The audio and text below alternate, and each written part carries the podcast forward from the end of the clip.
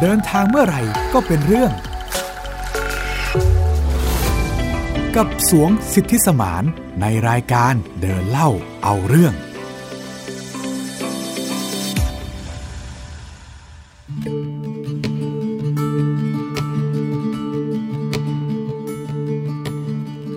สวัสดีค่ะ ต้อนรับคุณผู้ฟังทุกท่านเข้าสู่รายการเดินเล่าเอาเรื่อง พบกับหมิวอัยดาสนศรีค่ะ และผมสวงสิทธิสมาน สวัสดีครับ เจอกันที่ไทย PBS Podcast กันเช่นเคยนะครับ กับช่วงเวลาที่เราจะได้ออกเดินทางไปเจอกับเรื่องราวต่างๆ ที่ได้ทั้งความสนุกประสบการณ์ใหม่ๆ แล้วก็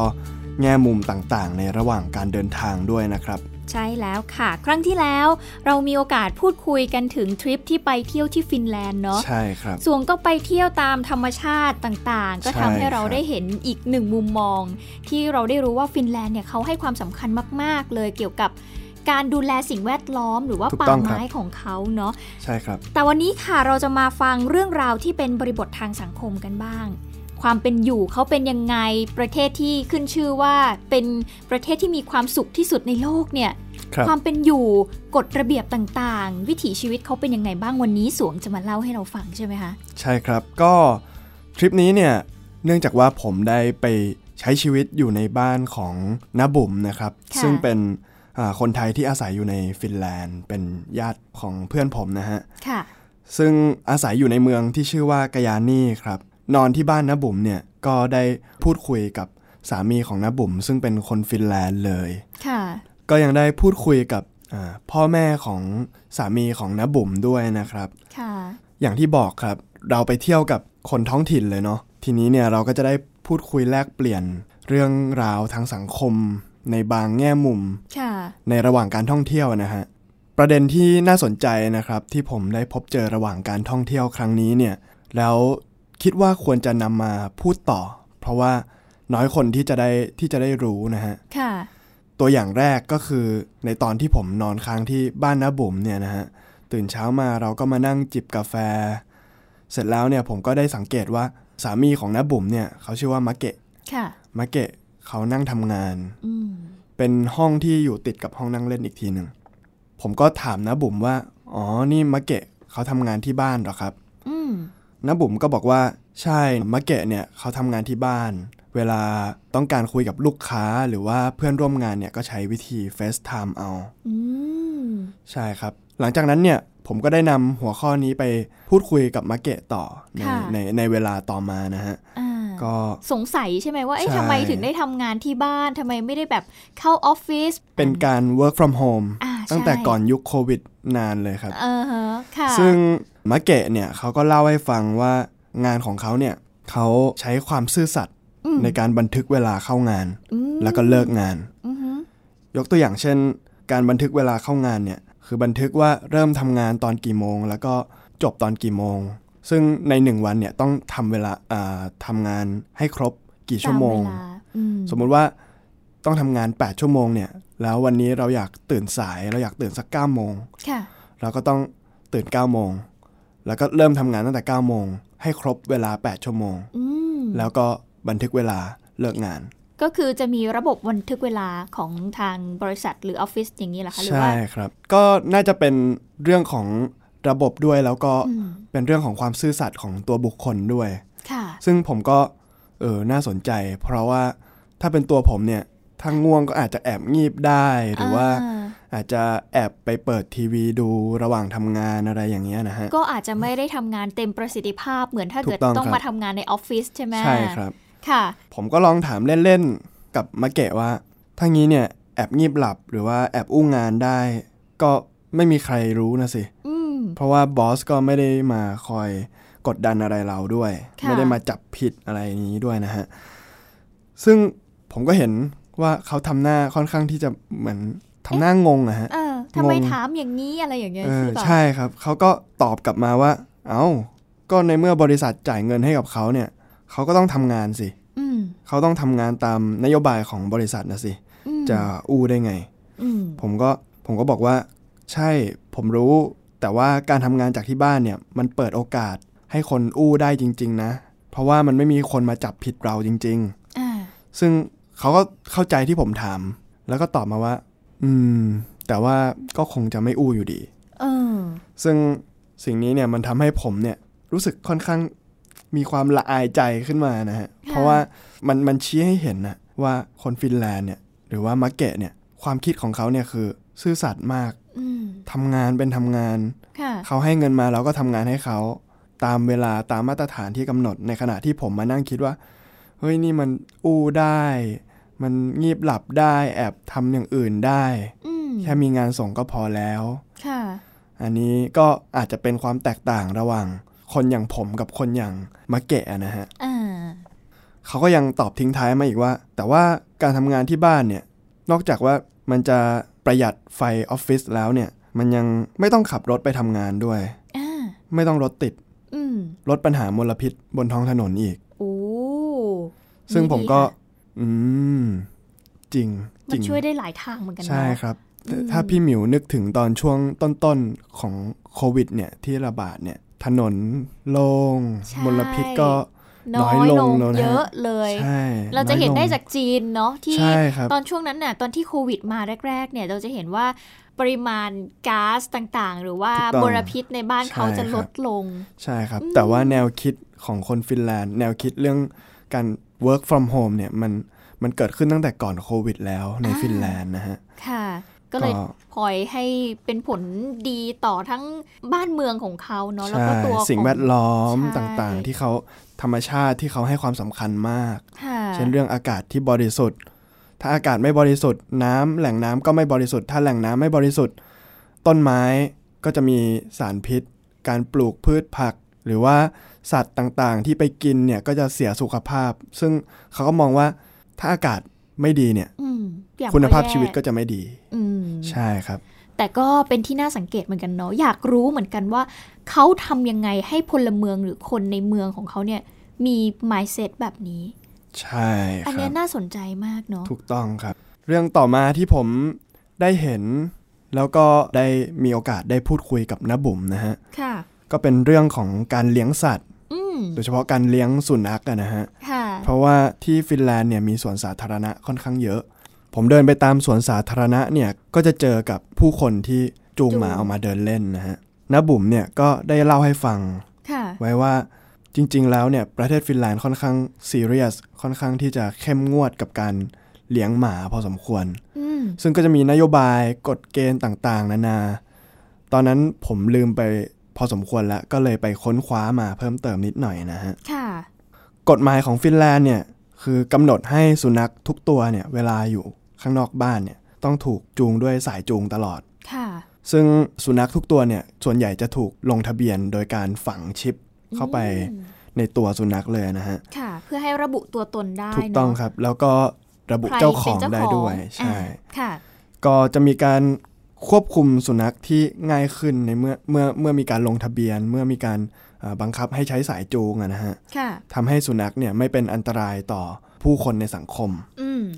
นอกจากนี้เนี่ยสุนัขทุกตัวเนี่ยยังต้องมีการตรวจสุขภาพ แล้วก็มีการฉีดวัคซีนตามเวลาที่กำหนด แล้วก็จำเป็นที่จะต้องรู้ทักษะเพื่อที่จะให้เหมือนกับว่าเป็นที่ยอมรับของสังคมในที่นี้ก็คือ ไม่รบกวน ะ ไม่เห่าเสียงดังรบกวน ชาวบ้านในเวลากลางคืน อืม ไม่เดินไปรบกวนคนที่ไม่ได้ต้องการที่จะเล่นกับสุนัข ไม่เดินสเปะสปะไปชนเด็กล้มอะไรเงี้ยฮะ ค่ะ ซึ่งหากว่ากรณีที่มีสุนัขเนี่ยไปชนเด็กล้ม หรือว่าเอ่อ ไม่ทำให้เกิดอันตราย ถูกต้องครับ อืม ทำให้เกิดอุบัติเหตุว่าง่าย ค่ะ ๆ ผู้ที่เป็นเจ้าของสุนัขเนี่ยก็จะต้องจ่ายค่ารักษาพยาบาล เป็นค่ารับผิดชอบ ถึงแม้ว่าประเทศฟินแลนด์จะเป็นสังคมรัฐสวัสดิการที่ไม่ต้องมีการจ่ายค่าพยาบาลก็ตาม อืม แต่ว่า ก็ยัง หาก ต้อง ทำผิดเนี่ยหากปล่อยให้หมาของคุณเนี่ยไปทำอันตรายให้คนอื่นเนี่ยคุณก็ต้องจ่ายเงินให้กับรัฐบาล เพื่อที่ให้รัฐบาลเนี่ยเอาเงินนั้นน่ะไป ดูแล ดูแลรักษาคนที่ได้รับอันตรายอีกทีหนึ่ง อ๋อ เป็นแบบนี้ ถูกต้องครับ ซึ่งเขาก็จะไม่โทษหมาเวลาหมาไปทำอันตรายต่อผู้คนนะฮะ ค่ะ แต่จะโทษเจ้าของที่ไม่ดูแลหมาอย่างดีอย่างควบคุมได้ ค่ะ ซึ่งกรณีที่สุนัขเนี่ยกัดเด็ก ค่ะ อาจจะต้องมีการลงโทษสุนัขตัวนั้นด้วยการฆ่าเขาอะนะฮะ อืม ถึงขั้นนั้นเลยใช่ไหม เพราะว่าถือว่าเป็นตัวอันตราย โอ้ ต่อสังคม ซึ่งอย่างที่ผมบอกใน EP ที่แล้วเนี่ยนะฮะว่าฟินแลนด์เนี่ยค่อนข้างให้ความสำคัญกับเด็กมาก ค่ะ ๆ หากว่ามีการทำร้ายเด็กไม่ว่าจะด้วยตัวคนหรือตัวสุนัขเนี่ยจำเป็นที่ต้องจัดการแก้ปัญหาอย่างเร่งด่วน ค่ะ ซึ่งถ้าหากว่าเป็นกรณีสุนัขเนี่ยอาจจะต้องมีการฆ่าเกิดขึ้น อืม หรือว่าอาจจะต้องลงบัญชีว่าคนที่เป็นเจ้าของสุนัขเนี่ยจะไม่สามารถ เลี้ เลี้ย ย ง ง สุนัขได้อีกตลอดชีวิตเลย อืม ซึ่งก็ถือว่าเป็นโทษที่ค่อนข้างร้ายแรงอะนะฮะค่อนข้างโหดพอสมควร แล้วแบบนี้พอมันมีกรณีแบบนี้คนในประเทศเองมีการพูดคุยกันไหมคะ ว่าเอ๊ะบทลงโทษมันทารุณสัตว์มากเกินไปหรือเปล่าอะไรแบบเนี้ยค่ะ ครับ จากเท่าที่คุยกับน้าบุ๋มมานะฮะ ก็เคยมีประวัติการตั้งกลุ่มขึ้นมาเพื่อสุนัขเพื่อที่จะเอ่อเหมือนกับว่าเป็นกลุ่มรักสุนัขอะนะฮะ ที่ไม่ต้องการให้มนุษย์เนี่ยไปทำ ทำร้า ร้าย ย เขา เขา อืม น้าบุ๋มก็ยังเล่าให้ฟังอีกว่า ตลอดเวลาที่น้าบุ๋มอยู่ที่ฟินแลนด์มาทั้ง 15 ปีเนี่ย ค่ะ ไม่เคยแม้แต่ครั้งเดียว ที่จะได้ยินข่าวว่าสุนัขกัดเด็ก อืม ซึ่งผมก็มองย้อนกลับมาที่ประเทศเราอะนะฮะ ค่ะ สุนัขกกัดเด็กนี่ โอ้โห โอ้โห มีให้เห็นอยู่เรื่อยๆ ล่าสุด เพิ่งจะมีข่าวว่าเด็กฟินแลนด์ ครอบครัวของคนฟินแลนด์ที่มาเที่ยวที่ไทย ใช่ แล้วโดนสุนัขกัด ใช่ค แล้ รั ว บ น้องก็บาดเจ็บสาหัสอยู่เหมือนกันนะคะ ใช่ครับ รัฐบาลไทยเองก็ต้องเข้ามามีบทบาทในการที่จะ แก้ปัญหาตรง แก้ปัญ นี้ หา ด้วย เยียวยา นะฮะ กันต่อไปเนอะ ครับ แต่จริง ๆ ปัญหาสุนัขบ้านเรานี่ก็มีหลายเรื่องเหมือนกันนะ ใช่ครับ แม้จะมีความพยายามในการที่จะควบคุมหรือจำกัดมันอยู่เหมือนกันเนาะในเรื่องของการระบุตัวตนของสัตว์เลี้ยง หรือว่า ใช่ ใครเป็นเจ้าของเหมือนที่ฟินแลนด์ทำแต่ว่ามันก็ไม่สามารถที่จะครอบคลุมได้ทั้งหมด เพราะว่าบ้านเรายังมีปัญหาเรื่องสุนัขจรจัดอยู่ ใช่ครับ สุนัขไม่มีเจ้าของหรือแม้แต่คนที่เลี้ยงสุนัขแล้วเอาสุนัขไปทิ้งเนี่ยก็ยังเป็นปัญหาที่ ใช่ โอ้ ค โห รับ ไม่สามารถที่จะจัดการได้ทั้งหมด ใช่ครับ อืม ซึ่งในฟินแลนด์เนี่ยอย่างที่บอกครับว่า เขาค่อนข้างที่จะรักแล้วก็ผูกพันกับธรรมชาติ เพราะฉะนั้นเนี่ยปัญหาเรื่องสุนัขจรจัดเนี่ยค่อนข้างน้อย เพราะว่าสุนัขไม่ว่าจะตัวไหนก็ตามที่ที่ไม่มีเจ้าของส่วนใหญ่ก็จะถูกถูกนำไปเลี้ยง ถูกนำไปฝึก จนสุนัขแทบทุกตัวก็เกือบจะมีเจ้าของหมด หากว่าไม่มีเจ้าของก็ก็จะเป็นการเลี้ยงของไม่ใช่ไม่ใช่เป็นด็อกเชลเตอร์ฮะแต่ว่าเป็น เหมือนกับว่าเป็นร้านขายสุนัขร้านที่สำหรับฝึกสุนัขแล้วก็มีมีเทรนเนอร์ อืม ซึ่งหากว่าใครมีความประสงค์ที่จะมาเลี้ยงสุนัขเนี่ยก็จะไปหาร้านตรงนี้ อ่า ใช่ครับ ค่ะ ก็เป็นวิธีการจัดการของเขาเนาะ ใช่ครับ อืม อีกประเด็นหนึ่งที่ค่อนข้างน่าสนใจนะครับ ก็เป็น ค่ะ ตอนที่ผมเดินอยู่บนท้องถนน แล้วก็มองเห็นรถที่ขับค่อนข้างช้า อ่า ซึ่งผมก็ถามนะบุ๋มว่าที่นี่เนี่ยโทษทางกฎหมายของผู้ที่ขับรถเกินความเร็วเนี่ยฮะมัน เป็นยังไง หนักหนาแค่ไหน เออ พี่หมิวเคยโดนใบสั่งหรือเปล่าครับ ก็เคยนะคะ ตอนสมัยเป็นวัยรุ่นก็ดี อ๋อ ก็จะซ่าไม่ใส่หมวกกันน็อกอะไร ครับ อย่างเงี้ย เจอด่านตำรวจก็โดนใบสั่งปรับ 200 บาท อ๋อ เป็นต้น อืม ครับ ถ้าเป็นอย่างที่ฟินแลนด์นะฮะเนื่องจากว่าที่ฟินแลนด์เนี่ยค่อนข้างมีกฎหมายที่ค่อนข้างโหด อืม ผมได้ไปค้นคว้ามานะฮะกฎหมายของฟินแลนด์เนี่ยใช้ชื่อว่า define อ่า ซึ่งแปลว่าการเสียค่าปรับโดยอ้างอิงจากฐานรายได้ของผู้กระทำความผิดนะฮะ ค่ะ โดยมีจุดเริ่มต้นของกฎหมายนี้มาตั้งแต่ปี 1912 เพื่อแก้ปัญหาเงินเฟ้อนะฮะ ซึ่งกฎหมาย d e f i เนี่ยคิดตามฐานรายได้ต่อวัน อ่า คือยิ่งมีเงินมากเท่าไหร่เนี่ยก็ยิ่งต้องจ่ายแพงเท่านั้น อ่า กฎหมายนี้เนี่ยใช้มาเกือบร้อยปีแล้วครับ จนปัจจุบันนี้ก็ยังใช้อยู่ อีกปีเดียวก็จะครบร้อยปีแล้วครับ โอ้ ใช่ใช่ ค่ะ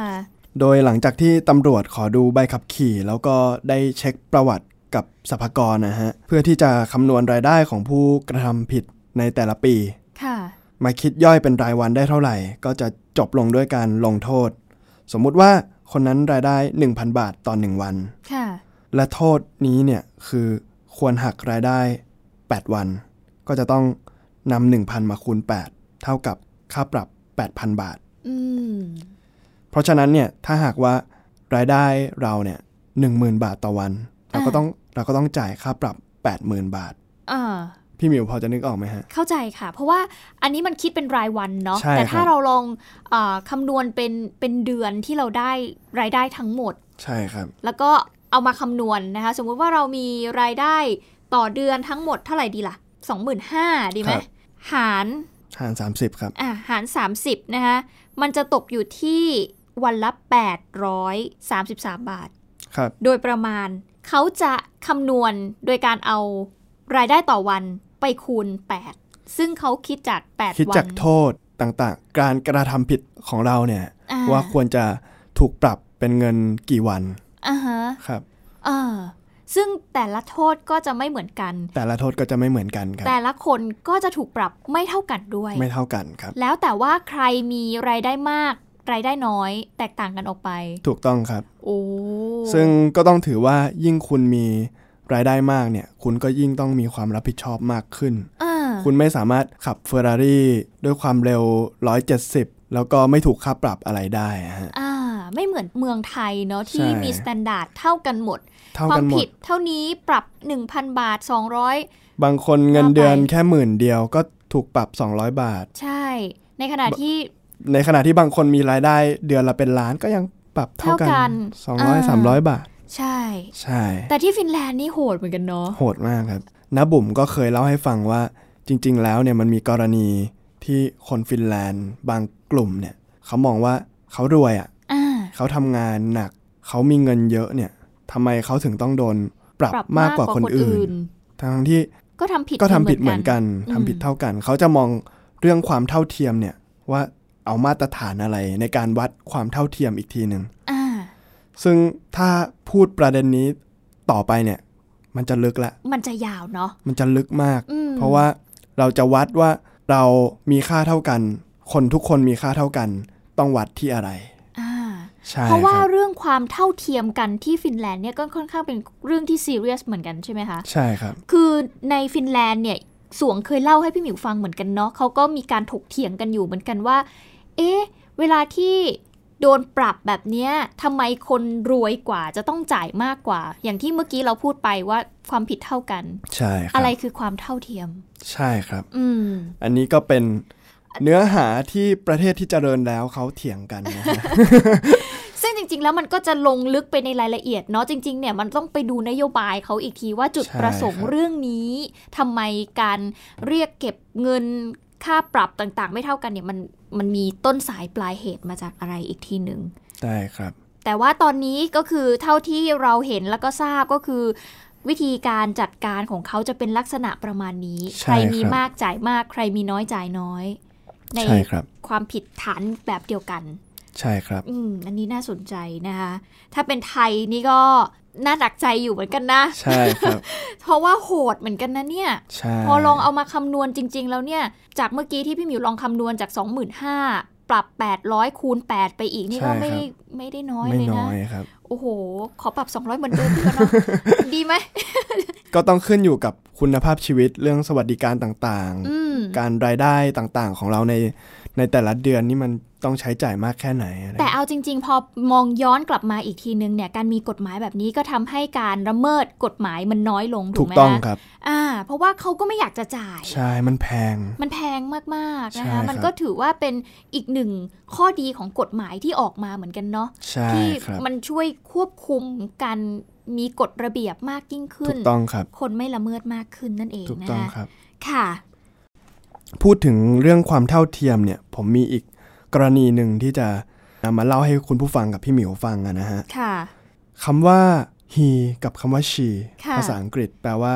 เขาและเธอใช่ไหมฮะ อ่า ซึ่งการเรียกคำว่า he กับคำว่า she เนี่ยมันคือความแตกต่าง ซึ่งอาจจะมีการถกเถียงกันในประเด็นนี้ว่ามันคือภาษาที่ส่งผลให้เกิดความไม่เท่าเทียมทางเพศหรือไม่ อืม ซึ่งในฟินแลนด์เนี่ยคำว่า he กับ she เนี่ยไม่มีครับ ก็คือไม่ได้แบ่งว่าชายหรือหญิง หรือ แต่ใช้ เขาหรือเธ ใช้ อ ใช้คำว่า hen อ่า hen แทนคำว่า she กับ he คือคำว่า hen เนี่ยใช้เรียกตัวผู้ชายแล้วก็ผู้หญิงได้เหมือนกัน ก็คือเหมือนคำว่าคุณ ถูก ใช้ ต้อง แท ครับ นแบบ ถูก คุ ต้อง ณ ครับ คุณอย่างนี้ ใช่ ไป ครับ เลย ไม่ต้องมาแบบเออโอเค เข้าใจได้ ใช่ ค่ะ ครับ ก็จะเป็นเกร็ดเล็กๆ น้อยๆนะฮะ เกี่ยวกับความเท่าเทียมทางเพศในในฟินแลนด์ อืม ซึ่งเป็นความเท่าเทียมที่ลึกลงไปอยู่ในระดับของภาษาเลยด้วยซ้ำอะนะฮะ ค่ะ ซึ่งหลายคนอาจจะสงสัยว่าเอ๊ะทำไมสวงถึงพูดประเด็นนี้ขึ้นมาเนาะ ครับ เราจะบอกว่าคำว่าชายหญิง เขาหรือเธอเนี่ยหลายครั้งบางคนอาจจะไม่เข้าใจว่า เอ๊ะ มันมันแบ่งแยกความมันไม่ไม่ไม่เท่าเทีย มั ม น ทาง สร้าง เพศความ ยัง แต ไง กต่าง อ่า หรือ ใช่ เปล่า หนึ่งคือเราพอเราพูดถึงชายหรือหญิงเนี่ย แน่นอนว่ามันมีทัศนคติบางอย่าง หรือมุมมองบางอย่างต่อ ต่อ ใช่ครับ สองเพศเนาะ ใช่ครับ แล้วมันก็จะทำให้หลายคนอาจจะมองว่าผู้ชายเป็นคนที่แข็งแกร่งกว่า ผู้หญิงอาจจะเป็นเพศที่อ่อนแอกว่า ครับ ผู้ชายทำอันนี้ได้ผู้หญิงทำอันนี้ไม่ได้ เพราะว่ามันมีการแบ่งเพศกันอยู่ ใช่ ดังนั้น ครับ ฟินแลนด์เขาก็เลยใช้หนึ่งคำไปเลย โดย ใช่ ที่เหมือนเป็นการรวมเหมือนเป็นภาพรวมของความเป็นมนุษย์เนาะ ใช่ค ทุ รั ก บ คนสามารถทำได้เท่ากัน ซึ่งก็จะมีคำแยกออกมาเป็นคำว่าเพศชายกับเพศหญิง ซึ่ง อ่า ก็จะเป็นคำศัพท์ที่ใช้ในการพูดถึงในเรื่องวิทยาศาสตร์ หรือว่าเฉพาะทางต่างๆอะนะฮะ อ่า โอ้ อันนี้ลึกลงไปในรายละเอียด ลึกมาก เนอะในเชิงภาษาเลยทีเดียวนะ ลึก คะ มากครับ ค่ะ ก็อีกประเด็นหนึ่งที่น่าสนใจอะนะฮะ ที่ผมได้ไปเจอมาที่ฟินแลนด์นะฮะ ค่ะ คือเรื่องของกล่องสำหรับทิ้งเข็มฉีดยาในสวนสาธารณะ เข็มฉีดยาหมายถึงเข็มที่ใช้ตามโรงพยาบาลหรือ เข็มที่ใช้แล้ว เข็มที่ เข็ม ใช้ question mark ว่าเข็มอะไรก็ได้ อ๋อ ให้เอามาทิ้งตรงนี้ อืม ซึ่งมีการถกเถียงกันในฟินแลนด์ในโดยเฉพาะในเมืองกายานี่อะนะฮะ ค่ะ ว่ากล่องเนี้ยมันเปิดโอกาสให้คนมาทิ้งขยะที่เป็นเข็มฉีดยาที่อาจจะมีความเป็นไปได้ว่าเข็มฉีดยานั้นนะใช้สำหรับการเสพยาเสพติด หรือเปล่า หรือเปล่า อืม ซึ่งถ้าหากว่ามีกล่องแบบนี้เนี่ยสำหรับทิ้งยาเสพติดเนี่ยมันแปลว่า คุณอนุญาตให้ ใช้สาร ประชาชน เสพติด ใช้สารเสพใช้สารเสพติดหรือเปล่า อ่า ซึ่งก็เป็นเรื่องที่อธิบายยากอะนะฮะ อ่า จริง ๆ สวงก็เคยเห็นกล่องนี้ด้วยเหมือนกัน ใช่ นะที่ ผ ไปฟินมแลนด์ เห็นมา ใช่ไห แล้วครับ เห็นแล้วรู้สึกสงสัยไหมคะว่าเฮ้ยมันคือกล่องอะไร ครับก็ได้คุพูดคุยกับน้าบุ๋มเหมือนเดิมอะนะฮะ อ่า แล้วก็ไปทำการค้นคว้าเพิ่มเติมมา ค่ะ มันก็เป็นเรื่องน่าตกใจที่ปล่อยให้มีการทิ้งเข็มฉีดยา ทั้งทั้งๆที่การ มันไม่ ใช้ ควร สาร ป็น เสพติดเนี่ยมันเป็นสิ่งที่ผิดกฎหมายในฟินแลนด์อะนะ อ่า ฮะ ฮะค่ะ ก็เป็น question mark อยู่ว่าทำไม อืม เป็นการสนับสนุนให้คนใช้ยาเสพติดหรือไม่ อ่า ซึ่งน้าบุ๋มก็ได้บอกว่าจริง ๆ แล้วเนี่ยต่อให้มีกฎหมาย ควบคุมยาเสพติด แต่ยาเสพติดก็ไม่เคยหมดไปจากสังคมของโลกใบนี้ อ่า การที่ไม่มีกล่องสำหรับทิ้งสารเสพติดเนี่ยมันทำให้ผู้ใช้สารเสพติดเนี่ยนำสารเสพติดไปทิ้งในน้ำไปฝังในดิน หรือว่าไปทิ้งในที่ต่างๆ ที่เป็นสถานที่ทางธรรมชาติอะนะฮะ อ่า เขาก็กังวลว่า ถ้าหากว่ามีการทิ้งสารเสพติดลงไปในแหล่งน้ำเนี่ยมันจะส่งผลอย่างที่ผมบอกว่าทุกอย่างมันเป็นองค์รวม ค่ะ น้ำเนี่ยมันก็จะทำให้ดินเนี่ยมีสภาพเป็นยังไง ถ้าน้ำมีมลพิษ ดินก็จะมีมลพิษ อืม ถ้าหากว่าเอาเข็มฉีดยาไปฝังลงในดินเนี่ยดินก็มีมลพิษหญ้าที่ขึ้นมาบนดินต้นไม้ที่ขึ้นมาก็จะได้รับมลพิษนั้นไปด้วย ค่ะ ซึ่งหากว่าปล่อยให้มีมลพิษนี้อยู่ในหลงเหลืออยู่ตามธรรมชาติเนี่ย เด็กที่เก็บผลไม้กินตตามป่าตามเขาเนี่ยอาจจะมีความเป็นไปได้หรือเปล่า ความเสี่ยงแม้แค่ 0.0001%ที่จะได้รับสารเสพติดนั้นเข้าไป อ่า แค่เพียงนิดเดียวก็ไม่เอา อืม ก็ต้องถูกปฏิเสธ เพราะฉะนั้นเนี่ยเขาถึงได้มีกล่องนี้สำหรับทิ้งเข็มฉีดยาที่ใช้แล้ว เพื่อที่จะแก้ปัญหาว่าคนใช้สารเสพติดเนี่ยจะได้ไม่เอาเข็มฉีดยาไปทิ้งตามธรรมชาติ ค่ะ ก็เป็นเรื่องที่ค่อนข้างลึก เออ ที่เขาถกเถียงกันว่า ไม่ควรมีกล่องนี้ เพราะว่า เป็นการสนับสนุนไหม ไม่งั้นคนก็เล่นยากัน แล้วก็เอาไปทิ้งตรงนี้ ก็มีที่ทิ้งให้ให้ให้เขาเขาก็เล่นได้เรื่อยๆ แล้วก็ไปทิ้งเรื่อยๆ อืม ซึ่งมันเป็นการสนับสนุนหรือเปล่านะ ค่ะ จริง ๆ เอาง่ายๆ ลองเปรียบเทียบกับไทยเหมือนกันเนาะ พี่ คหรับมิวเห็นภาพหนึ่งแวบขึ้นมา เหมือนการติดตั้งตู้ถุงยางอนามัยในโรงเรียน ครับ เหมือนกันเลยคล้าย ๆ กัน ใช่ ที่เหมือนมันมีการตั้งคำถามว่า เฮ้ยที่คุณเอามาติดเนี่ย สนับสนุนให้เด็กมีเซ็กส์ก่อนวัยอันควรเหรอ อืม ในขณะที่ในมุมมองของคนที่ทำงานเขาก็มอง ครับ ว่า การมีเซ็กส์ของเด็กทุกวันเนี้ยมันห้ามไม่ได้หรอก ใช่ แต่จะทำยังไงเพื่อไม่ให้มันมีปัญหาต่อใน เรื่ อ อง นาค ท้อ ต งก่อนวัยอันควร ใช ใช่ไหม่ ดังนั้นก็ต้องป้องกัน รู้จักให้เด็กรู้จักป้องกันตัวเองก่อน ครับ พี่หมิวคิดว่ามันน่าจะคล้ายๆกันเนาะ ใช่ ที่ ค แบ รับบ อ่ะอย่างน้อยปัญหามันไม่สามารถที่จะแก้ไขได้ซะทีเดียวหรอกเรื่องปัญหายาเสพติดแต่อย่างน้อย ไม่ไปทำให้มันเกิดอันตราย ที่จะมันจะส่งต่อไปมากกว่านี้ ก็มีไว้จะดีกว่าคิด ใช่ ว่ามัน ครับ น่าจะเป็น mindset คล้าย ๆ กัน ใช่ครับ ซึ่งก็อย่างที่บอกไปนะฮะ เรื่องนี้ถือว่าเป็นเรื่องที่ลึก อ่า แล้วก็เป็นเรื่องที่คนในประเทศที่เจริญแล้วเขาเถียงกัน อ่า อีกแล้วนะ ถูกต้องครับ ค่ะ ถือว่าเป็นประสบการณ์ที่ทำให้ผมได้เห็นอะไรหลาย ๆ อย่างอะนะฮะ มีอีกครั้งหนึ่งที่ผมตอนนั้นเที่ยวอยู่ในเมืองเมืองชื่อว่าเมืองเฮลซิงกิ ซึ่งเป็นเมืองหลวงของประเทศฟินแลนด์อะนะฮะ ค่ะ ก็ตอนนั้นก็เดินเล่นไป ตอนนั้นก็เป็นเวลาประมาณห้าทุ่มถึงเที่ยงคืนแล้วฮะ ผมก็ยังเดินเล่นอยู่ในตัวเมืองอะนะฮะ เป็นคืนสุดท้ายก่อนกลับบ้าน ทำให้ผมได้เห็นวัยรุ่นสองคน เป็นผู้ชายทั้งคู่เลย ค่ะ เขาเดินออกมาจากร้านเที่ยวตอนกลางคืนนะนะฮะ เขาก็มีสภาพที่ดูออกว่าเมา ค่ะ ก็เดินไปพยุงกันไป เมาทั้งคู่ เหมือนจะสติเหลืออีกนิดเดียวเท่านั้น จะล้มกันละ ค่ะ ทีนี้เนี่ยตอนกลางคืนเนี่ยมันไม่มีมันไม่มีรถแล้วฮะเขาก็เดินไปหยุดอยู่ตรงฟุตบาท เพราะเห็นว่ามีสัญญาณไฟแดงอยู่ ผมก็มองว่ามันไม่มีรถแล้วอะ่ะ ค่ะ เราก็เดินข้ามไปเลย ผมก็เดินแซงสองคนนั้นแล้วก็เดินข้ามถนนไปเลย อืม ซึ่งผมก็เดินข้ามถนนเสร็จแล้ว ผมก็หันไปมองสองคนนั้นเขาก็ยัง ยืน หยุดยืนอยู่ จนกระทั่งไฟเขียว เขาถึงจะเริ่มข้ามข้ามถนน ทั้งทั้งที่ไม่มีรถเลย อ่า คือเดินเดินลงถนนไปยังไง เดินกลางถนนก็ไม่โดนรถชนในเวลานั้นนะฮะ ค่ะ ซึ่ง เออ คือขนาดเมายังมีจิตสำนึกอะ่ะ นะ ใช่ เออพลเมืองเขานี่สุดยอดมาก สุด เลย ยอด เนาะ สุดยอดมาก ๆ ครับ อืม ประเทศฟินแลนด์เป็นประเทศที่ อย่างที่ผมบอกในอีพีที่แล้ว ความธรรมดาของฟินแลนด์เนี่ย ในเรื่องของธรรมชาติ ในเรื่องของเมือง หรือว่าสิ่งปลูกสร้างต่าง ๆ เนี่ย ดูค่อนข้างที่จะธรรมดา ค่ะ แต่สิ่งที่ไม่ธรรมดาเลยเนี่ย คือประชากรของประเทศฟินแลนด์อะนะฮะ ค่ะ ซึ่งต้องยอมรับว่า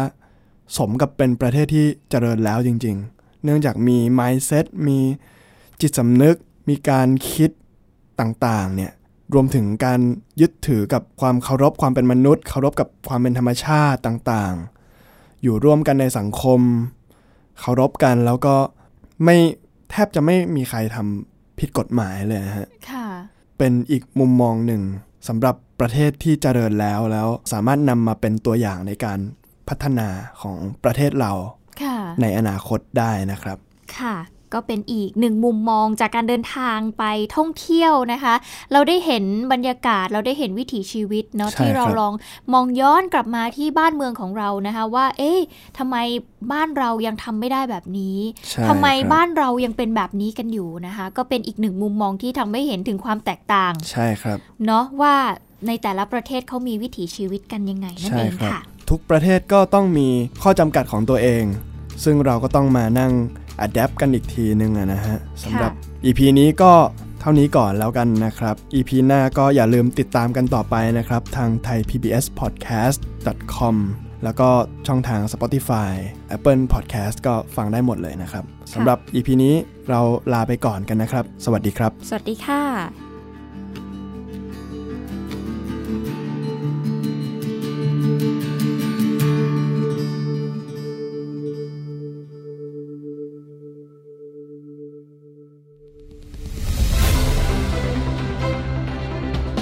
ติดตามรายการได้ที่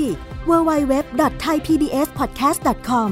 แอปพลิเคชัน Thai PBS Podcast หรือฟังผ่านแอปพลิเคชัน Podcast ของ iOS Google Podcast Android Podbean SoundCloud และ Spotify ติดตามความเคลื่อนไหวของรายการและแสดงความคิดเห็น โดยกดถูกใจที่ facebook.com/thaipbspodcast